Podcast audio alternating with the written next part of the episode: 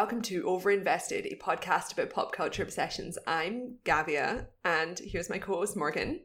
Hello.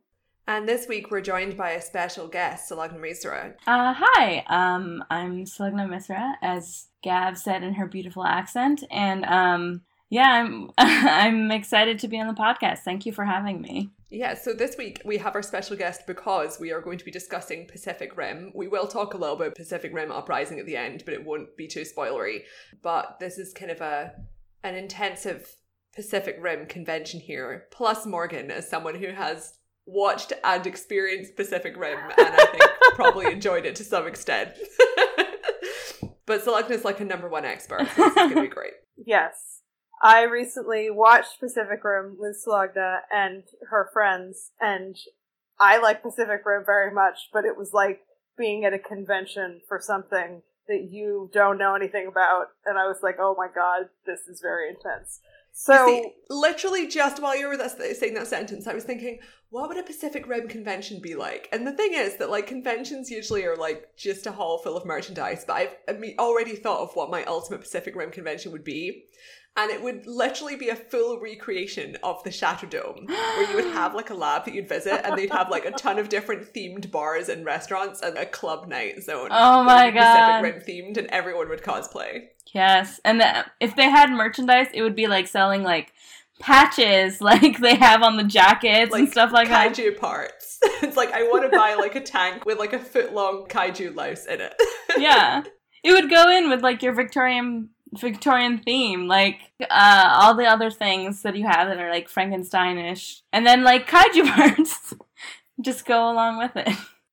Do we need to do a plot summary of Pacific Rim? I feel like in, in the very unlikely event that some of our listeners don't know what happens in Pacific Rim, I'm sure you're aware that it is a movie where people go in giant mecha robot suits and then they fight Godzilla-like monsters. The general plot is that a breach opened underneath the Pacific Ocean.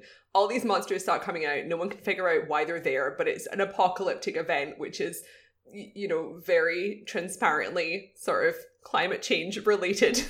Um, and while the foolish governments of the world are trying to build pointless walls to keep the monsters out, which F Y I was twenty thirteen, so it wasn't even a Trump thing, um, the smart, heroic geniuses of Idris Elba's Jaeger Squad are building these giant robots. And the thing that makes this movie truly great is that the robots can only be powered by friendship. You have to have the psychic bond known as drift compatibility, and it can be only brought between two minds who are perfectly in sync. And that, of course, means that the movie introduces two characters, one of whom is a hunky yet sensitive blonde named Raleigh Becket, played by Charlie Hunnam, and Charlie Hunnam's incredibly unconvincing American accent. And the other one is Mako Mori, played by the wonderful Rinko Kikuchi, who is a delight and very emotionally intense. And she is, you know, the survivor of a kaiju attack, adopted by Captain Idris Elba, who's in charge of the robot squad. They bond, they save the world. Also, there's some side characters. There's some very funny, weird scientists played by Burn Gorman and Charlie Day. So yeah, that is the gist of Pacific Rim. Oh, although I do want to add that one thing that uh, you left out that's key is that in the beginning of when the breach opens, the U N decides to make the giant robots. And, um... helps create the technology of drift compatibility, and it's only, and this movie is set five years after the fact, when the U N has given up, and that's when they start building walls. There is a lot of world building. I was gonna say, I feel like that's a level of detail that reflects how deep into this you are, because to most people, that is not important. But it's the U N! So I'm just, I just can't get right. over that it's the U N that comes up with this. I, I mean, I guess this is the level of detail that I know, but I'm just like, oh, Guillermo del Toro, like, you have so much more faith in it, foreign, like, and like institutions. Well, Guillermo del Toro's existing in a wonderful fantasy world where the U N gets together to solve a problem, but also they solve it with like really cool giant robots yeah. which have badass names. I mean, everything about this film, which I think is really, really enjoyable, and I definitely like more than The Shape of Water, the prestige film that won the Academy Award for Best oh Picture this year. I ca- this also is genuinely surprising to me. Yes. Like, I find it more enjoyable to watch, but, like, it's very dumb. But the thing about it is that it knows it's dumb. dumb. Right. Yes. And it embraces it. And it's very sincere. And I respect that. I think that's fine. I feel like no matter what your background, everyone can really appreciate the joy of when Mako Mori takes the giant robot sword out of her robot arm and then slams it into a Godzilla. And it's like, yeah, genius. Although, although, as someone pointed out at our little viewing session the other day, she could have just done that a lot earlier in that fight. That is the kind of question we should not be picking up. No. Yes, that is how you have to watch this movie, is just to sort of turn off that part of your brain. Just be like, it's fine. For instance, also at this viewing session, numerous times, Solagna said things like, but why is she saying that? Or he's saying that? Like, obviously, these people know that the suit is powered by nuclear power, and someone else would say, yes, but the audience needs to be reminded. Like, it's just a lot of obvious dialogue. Everything that Charlie Hunnam says is bad in a very amusing way. He is not good in this film. It's great. He's so lovable, great. though. He's so... The thing is, he exudes a sort of, like, a charming puppy dog aspect. And that is rare in the realm of action hero roles. He's just very supportive. He's a nice boy. Yeah, I... Uh, one thing Morgan is being very nice and not pointing out yet is that... It, continuously throughout this the screening, I was like, oh, um, I love how Charlie Hunnam is doing this, or I love what he's doing here, and how he's, like, doing all these line readings and stuff, and and to be honest, the part that I took away from the sword then with um, Mako Mori is just like, oh, like, see, this is the difference between their uh, their fighting styles, because she's prepared and she engineered this, and, like, she remade the the Jaeger, so she knows that the sword is in place, so she's prepared. But then um, Raleigh, whose name I cannot pronounce no matter what, um, is, like, the more uh, spontaneous fighter. And I just... I had never considered that, but you are right. Whereas I watched and was like, Charlie Hunnam cannot act. This is entertaining to me. I think he's a wonderful actor who cannot... He is definitely the worst... He's the worst accent I've seen apart from Benedict Cumberbatch's Doctor Strange accent. Which is weird, because Charlie Hunnam stars in an American T V series, and as far as I know, in the T V series, literally people who've seen both the movie and his show say that he's fine in the show, and it's just the movie where he can't do it. Whoa. It's amazing. I don't understand. I uh, believe it in real life, he has a kind of standard mid-Atlantic accent. He does not. He has, like, naturally, his accent is... like, full-on Newcastle. Oh, so he okay. may have become more mid-Atlantic in recent years, but... I must be thinking of someone else then. Yeah, because he was in The Last City of Z last year, which is a very good film. I don't think he's amazing in it, but he's much better than he is in this movie. But he's doing a very, very posh English accent in that, and it's fine. And then you watch him in this, and you just think, what is happening? I don't know. And uh, my brother recently watched this movie with a bunch of his friends. My brother is a very straight boy, and someone pointed out at some point during the movie that the two scientists have more sexual tension than the main couple of the film. And then once they had sort of picked up on this, they all were discussing it throughout their viewing, and my brother was like, which is totally true. Like, it's clearly right. And I was like, oh, this is great. Like, and I agree with him. Watching the film, like, I think that, like, intentionally Guillermo del Toro didn't want them to kiss, because he was like, I don't want this to be an explicitly romantic relationship. He kind of knows when to, like, put romance in and when not to, rather than a lot of movies that kind of force it or don't make it work. And I was always like, I really love this relationship because it's so sincere and beautiful, but you can interpret it as romantic or non-romantic. Well, we want... So I had seen this once when it came out, and then not since a few days ago.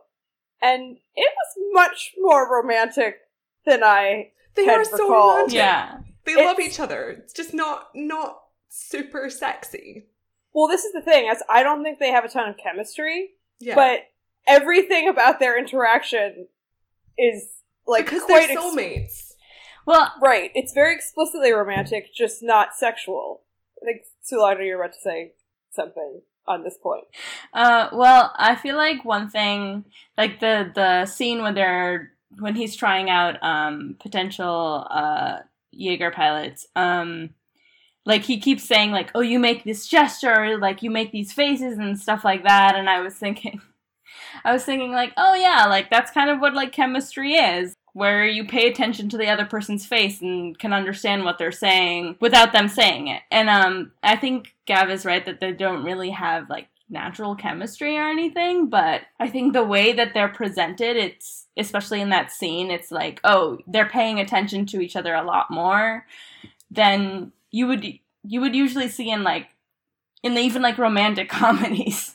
It's, like, much more than than people think, like, it's much more than uh, you would expect. Because, yeah, I was also, I was like, oh, it is, it's really hard for me to interpret this as, an, like, as, um, now as, like, not romantic at all. I mean, I feel like it has this really beautiful sort of sweeping romance concept where it's sort of like the, the thing where, like, in the dance scene in Pride and Prejudice is, like, always the example that everyone, like, goes back to, where it's like the camera's, like, swinging around them and you're like, I know they're meant to be, which is, like, why the whole drift compatibility concept is amazing, because it's the ultimate sort of fanfic trope soulmates thing without it being shoehorned into a really sort of stereotypical movie romance concept. Because without going into spoilers for Pacific Rim Uprising, they kind of don't understand what that is. Like, they just kind of put people in Jaegers willy-nilly, and also they, like, have a random character who's just there to prove that the male leads are attracted to a woman, and it's like, I'm sorry.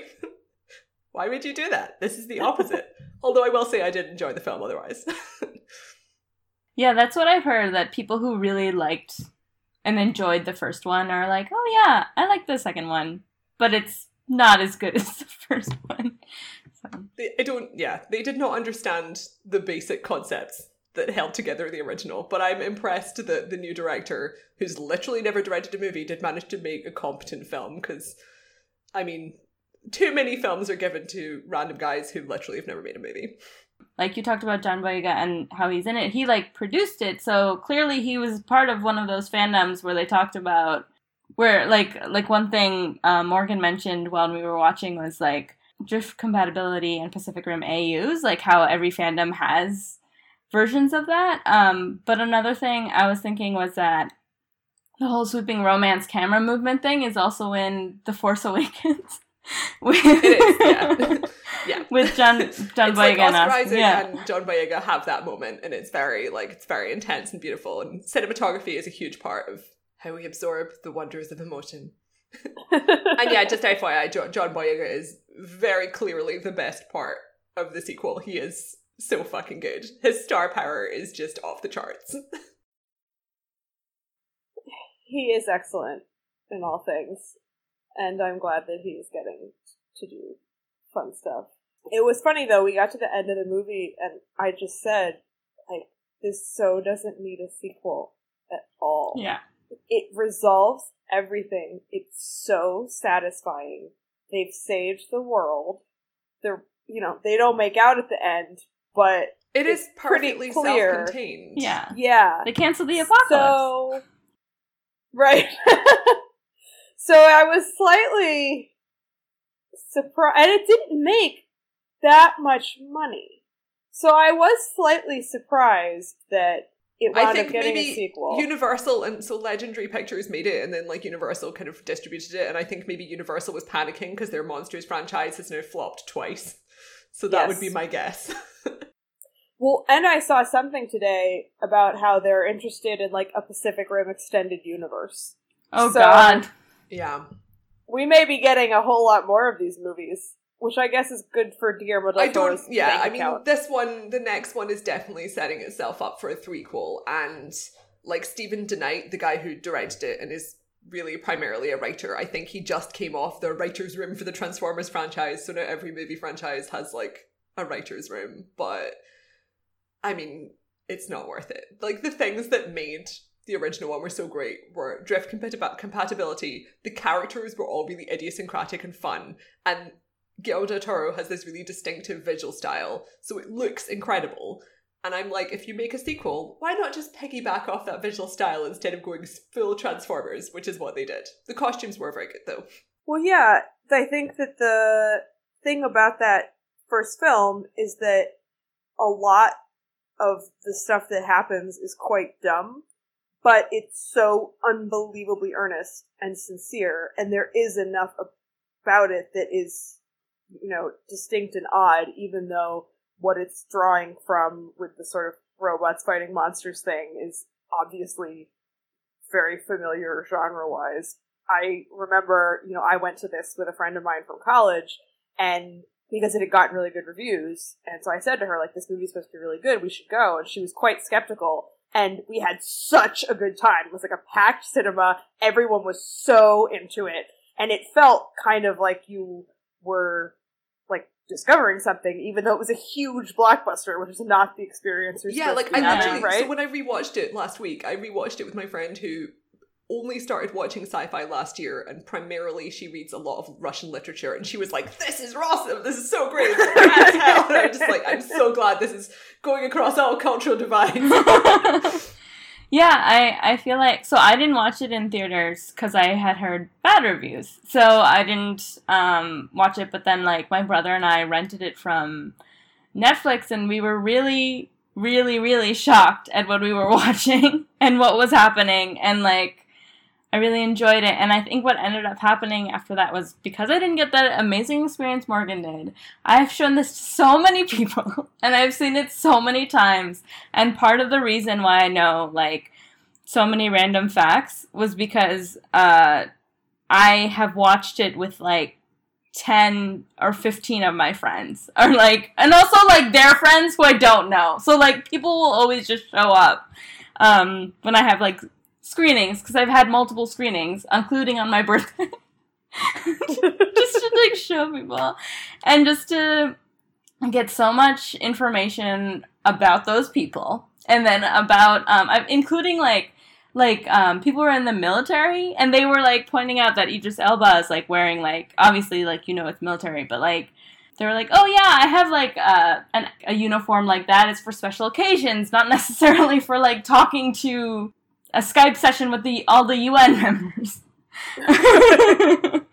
um, which I, I thought, I was like, oh yeah, I, I guess I never, it never occurred to me that um, the way that they present, like, people who, the Jaeger pilots and the Jaeger program is, like, very, like, I, I had, like, obviously acknowledged it, that it was part of the military, but I hadn't thought about how someone from the military would acknowledge it, or, or what have you, and then, like, yeah. But I've made a lot of people watch this movie. What's your favorite scene in the movie? Uh, wow. I love all of it. Um, Putting you on the spot. I'm just curious to see, like, which part, could they, as, as a true expert. I mean, I guess for me, I do really like, like, the physical compatibility section because of the way it looks at their fighting styles, because I also did Taekwondo when I was Um, in high school, and I'm always interested in how fighting and action are presented on screen. So this is kind of like an intellectual way of saying I like and watch a lot of action movies. Um, but I feel like watching that is really interesting because it's just like talking about those fighting styles in the form of a conversation as, as Raleigh, um, how do you say his name again, Morgan? Raleigh. Raleigh um, points out, and uh, it's just like, oh yeah, like, also if we're, we mentioned The Force Awakens, but like, there's like the fight between John Boyega and Kylo Ren, like, it's really interesting, because there's a part when, like, John Boyega goes all on the offense and just is continually moving towards Kylo Ren, and I'm like, you're not supposed to do that, I know that, because one time when I went on the offense in, in like, Taekwondo, with they were like, you're making it really easy for me to kick you in the chest. I, all I have to do is, you're coming to me. So I think about that all the time. Um, and, like, in what's great about how this is filmed, especially, is how um, Mako is not filmed in any way or angle that makes you feel icky. And you can see the actual way they are fighting. Like, because, especially because it's, like, kind of a, a dance. Like, it's, like, they're not actually trying to hurt each other. You get to see the technique a little bit better. And then, I mean, another a franchise that has, like, good fighting styles is, like, Captain America. Like, where you can see where every what everything's happening and it moves extremely quickly. I think that the the fight scenes in the Captain America movies are totally incoherent to watch. Yeah, I think they kind of cut too much. But like with Pacific Rim, it was like the cinematographer for that was Guillermo del Navarro, who's literally an Oscar-winning cinematographer and has worked with Guillermo del Toro on a few movies. He's like, he would never make this kind of movie if it wasn't specifically with Guillermo del Toro. It looks so good. And it was really, it was really noticeable watching the sequel, because that has just like, just terrible. It looks awful. They have all these hand-to-hand combat scenes where someone's just sort of flinging a camera around in the foreground in front of someone's face, and it's like, uh, okay. But yeah, like I think like the whole visual thing is just so vital. Like Del Toro kind of, he he's very intensively into visual world building, and he kind of always has all these notebooks that he makes before he's even kind of working with the concept artists and stuff, where he has all of his ideas. It's just such an important part of kind of making the universe actually feel like something that exists, because this really does, this doesn't feel like something like Star Wars. Like it is a really simple, dumb movie. And now I've watched both films in quick succession, it really made me think a lot of the Fast and Furious franchise, because it has that same sort of emotional sincerity, and it's just completely pure fun with like barely any sort of examination of political themes. Like obviously it's about, you know, global warming or whatever, but not really. And it really does rely on a like, kind of visual background. And I really loved, like, there's so much stuff you see in the background of the first movie that really fleshes it out. Like they have this whole idea of people who've become Kaiju worshippers, and they've set up this religion around the monsters that are coming to kill them, and they've got this kind of motif of blue everywhere because the Kaiju bleed blue, so they have all this blue blood all over the place. But you also have stuff like Mako Mori's hair is dyed blue, and then all of the costumes are so individual, which is very, very rare in an action movie, because usually people are very concerned about everyone just looking very straightforward, unless it's like a flamboyant villain or a sexy girl. And in Pacific Rim, every single character, unless they're wearing uniform overalls, has really distinctive fashion sense. Like even the tech guy, like Tendo Choi, who's sitting around pressing buttons in the big lab, he is like, he's wearing like suspenders, and he's got like a rockabilly haircut and stuff, because like that's his thing. Yeah. Um, one thing I was telling uh, telling Morgan while we were watching, I was like, he looks like Lupin the Third. He's got his hair like cut in a certain way. It's not like with pomade, but like he's got the suspenders, he's got the bow tie. I was like, I don't know if he brought this forward or if Guillermo was specifically, I don't know, like, has watched Lupin the Third, which is, like, he and Kanye are I both mean, I fans. think, I'm sure it was the costume designer. Oh, yeah. Kate Hawley, who did a bunch of Del Toro movies, as far as I remember. I think she may have done Crimson Peak. One thing that you were saying about the visual style, uh, when I was watching The Shape of Water, uh, I was thinking about, like, oh, this also has, like, a government entity and, like, the way that, like, the the place that she cleans, I don't remember what it's called again, but, like, it's, like, mechanical plus, like, a lot of water everywhere. Like, she's cleaning up water all the time, and she's cleaning, because I feel like you don't really see, or maybe I can't think of any examples where you can see, like, machinery and, like, mechanics and um, metalwork places that are just, like, um, like look like um, airplane hangars or warehouses or whatever that are just covered in water. Um... Just, like, that visual style, I feel like, oh, when I was watching it, I was like, yeah, there's that, I guess. Well, he does the sort of um, aesthetic grime yeah, very well, if that's his thing, which I don't always love, personally, but it's definitely his kind of look. Or in something like Crimson Peak, which is a period piece, he sort of historicizes it, like the house in Crimson Peak is very much the same thing, it's just like Victorian period, like mechanical grime. Um, he doesn't just kind of go for standard visual concepts, because in like basically every superhero movie and kind of mainstream action movie, they do tend to go for like a paint by numbers approach to kind of set design and concept design with Del Toro, because he has like this very specific idea. And you know, he used to work as a as like a special effects guy, like he trained as that before he became a director, so it's like he really knows what he wants. And if you're making, you know, most most action movies don't have that kind of daring, and really the only thing I can remember recently that's like of that budget level that actually was visually interesting was was the, A Cure for Wellness by Gore Verbinski, which I would not like fully endorse, because it's three hours long and has a lot of incesty rape and a lot of people being like murdered by eels. Oh my god. But visually looks very interesting. So it's got that going for oh, it. My. Yeah, Gore Verbinski really, the, I think the studio was like, thanks for the Pirates of the Caribbean franchise, you can do whatever you want. And he was like, I'll take that one, one hundred percent on board. So, Gav, what? Where does this rank on your your Del Toro list? Oh man, I wish you'd asked me this before we started recording, because then I could really like, I could really give myself a properly scientific ranking. Yeah, um, it's pretty well, what is high. Your favorite? I think my ranking is probably Pan's Labyrinth, Crimson Peak, The Shape of Water, The Devil's Backbone, Kronos, Pacific Rim, Blade two, and then the rest. Although actually they're all amazing for different reasons. I watched them all in depth last year and I have a lot of extensive thoughts in every single film. But I really do want to re-emphasize that while all of his art house films are obviously in many ways better than the blockbusters, Blade two fucking rules. Blade two is so good. I rewatched it being like, oh, I bet this is going to be like a bit of a dumb like early two thousands movie. It's quite early in his career. It's probably not going to be as good as Hellboy. And it's like, it's fucking better than Hellboy. It rules. Which one is that? I mean, it's it's the it's the Blade movie that's good. I don't know what Blade is. Oh, okay. So, so Blade I, is me. Blade is a Marvel character. He's like the first Marvel character that was a really successful movie franchise. But the concept is that he's a vampire hunter. It's an adult-rated uh, vampire okay. hunter franchise, and Wesley Snipes plays the main character, and he's just oh, got loads of, of cool coats, yeah. and he like murders vampires. But the first one is really good, and Wesley Snipes.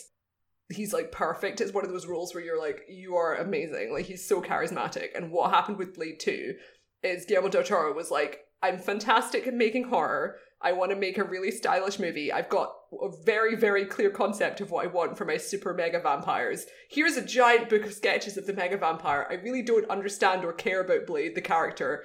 Wesley, what will you do? And Wesley was like, I will make up the character and I am happy for you to do whatever you like with the vampires as long as I get to leave work at five p.m. every day and see my kids. They had the best working relationship.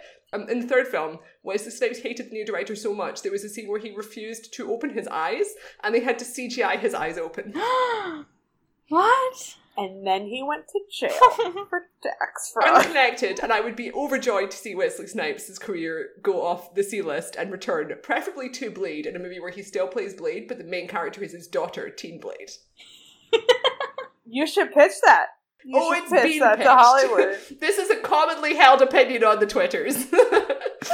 Oh my god. Like, John Boyega literally said publicly, because like people were like, people really want you to play Blade, John Boyega. And John Boyega was like, fuck no, Wesley Snipes is Blade. I'm not stealing Wesley Snipes' role, which is really the only response you can give. And I cannot re- imagine having the temerity to ask him that question.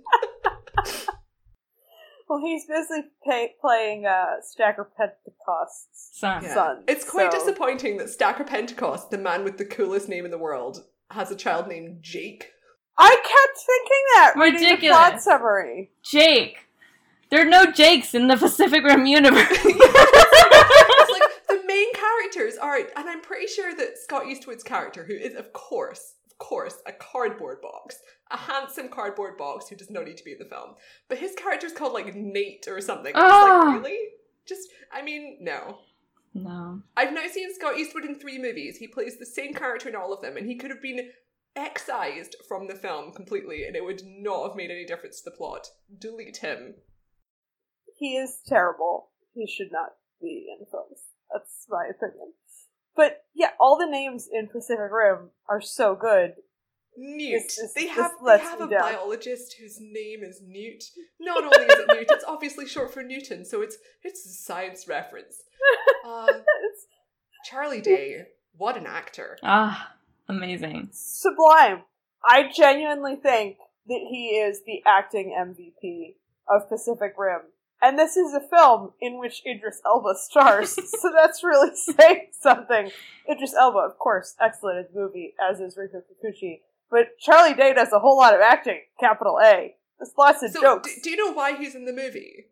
In no. Pacific Rim. So, no. Guillermo del Toro is a big fan of Always, It's Always Sunny. Yeah. And he saw, I think he just like caught a scene where Charlie Day was just going on like, he went on like a three minute rant about rats. Oh yeah! He was like, I've got to get this guy in a movie. So he got the guy in the movie. He gave him a role which is quintessential Charlie Day, where he's essentially playing himself doing the rant, but like, It, yeah, it's just brilliant. And he's even better in the second one. Because, like, in the first one, I like the two scientists, but I'm basically, like, their background roles. Like, I'm more interested in the main people. Mm-hmm. In the sequel, the scientists get a much more significant role, and they're actually fucking genius because both of their performances are so utterly bug-fucking-sane.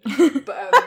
Like just, it's like if you think if you think that like Burn Gorman's weird face is weird, it's like, oh no, it's gonna get weirder. Very, very peculiar performances. But like after this movie, Guillermo del Toro literally has been in It's Always Sunny in Philadelphia. He's played a character in the show, and Burn Gorman has been in for a guest episode. Aww, so that's so beautiful. They're both in it. It's adorable. That's great. It is one of like the best sitcoms ever. It's it's so crass and ar- horrible and. So good. So amazing. You just need to start like four seasons in. I started like three or four seasons in and just skip the first few. It doesn't matter. Watch the musical episode. Yeah, the problem is that there's just so much of it that it's very overwhelming to figure yeah, out. It doesn't, you can just jump in. Yeah. I, I mean, I started with the musical episode and I was just like, I can't believe what I'm experiencing right now. Yeah, I mean I, like, it's, there's no like, conti- I mean there's continuity, but like, you don't need to know all the... It's, it's sitcom continuity. Yeah. Yeah. Okay, that's my goal now. I'll do it.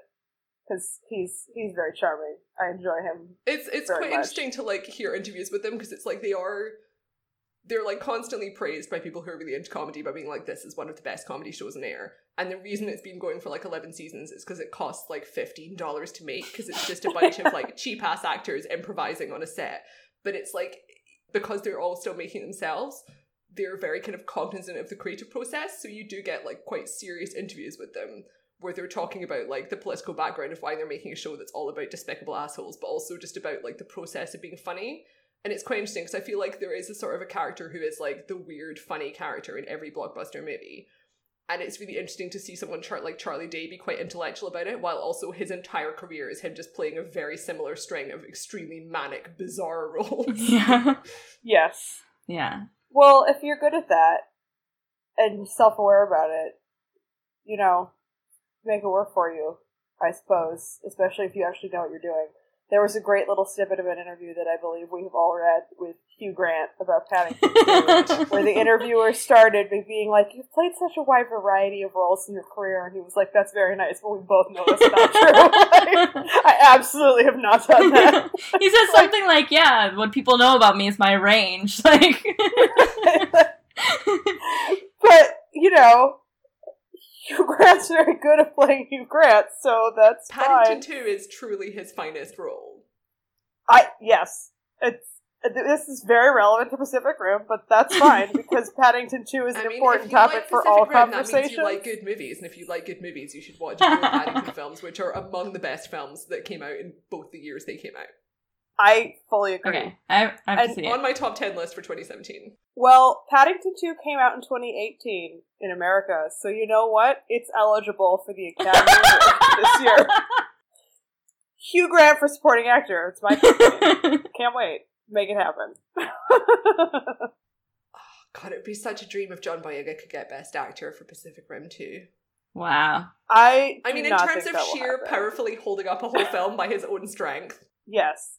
There's there's like a five minute scene where he just wears a decorative bathrobe and puts sprinkles on ice cream while Scott Eastwood feeds him expository dialogue and he just fills the rest of the scene with his personality. Oh my God. I thought when you said that... feeds him, I was like, oh, that's why they need a, char- a female character to show that they're not gay. This is disappointing. Scott Eastwood is such a plank of wood that even though it's a movie which is supposedly where they're meant to be like soulmates who have a psychic bond, and also there's literally a scene where John Boyega talks about how sexy he is. They have no chemistry. That's how much of a cardboard box just Scott Eastwood is. What a missed opportunity. That's so tragic. Yeah. The number of young, hot actors they could have hired to fulfill that role. And yet, no. Scott Eastwood of all people. Oh my. It's just, it's just grim. Is there anything else we should know about the sequel? Any other salient details that might be entertaining for our listeners who may um, or may not? I don't know about entertaining, but the clothes are very good. Mm-hmm. There's three female engineers with very different roles. Oh, cool. Which is... That's very nice. Yeah. yeah. It has more female characters in the original movie. Yeah. I say, you know, don't hold your breath in terms of it looking good, because no one involved in that really knows how to, like, put a camera in a steady place and allow people to move around it like humans. But, you know, I feel like that's par for the course in these sort of Transformers-ish movies. And as long as you're not too attached to the world building for the original, super fun. Yeah. That is much more than I was expecting. Yeah, yeah I had very low expectations. I feel like the the cameo they give from Mako Mori is trash. It oh, is wow. trash. Um, however, that being said, I totally enjoyed myself. I don't feel like Morgan would enjoy herself, but I also don't feel like she would watch it. So I think we're yeah. safe.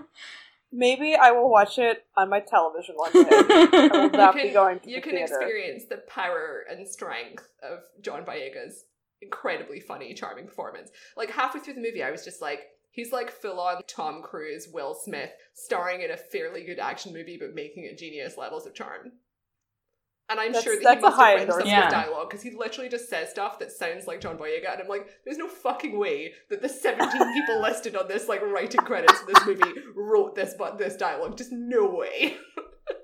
Well, good for him for pulling that off, because another notch on the belt. Congrats. Number one in America this weekend. Oh. He had a good Instagram about it.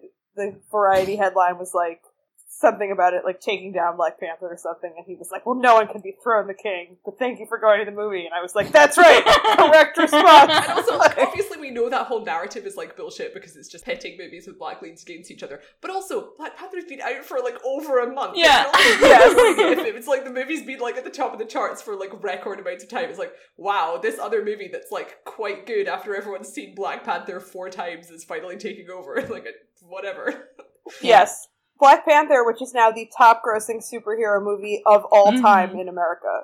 Yeah. So, it's doing fine, fine, I think. Yeah. yeah. I think that that is about all we have to say on these many topics. Thank you to Solagna for visiting us on our podcast. Thanks um, for having me. Yes. As always, you can donate or subscribe to our Patreon, where we will have lots of extra extra goodies for you in the coming weeks.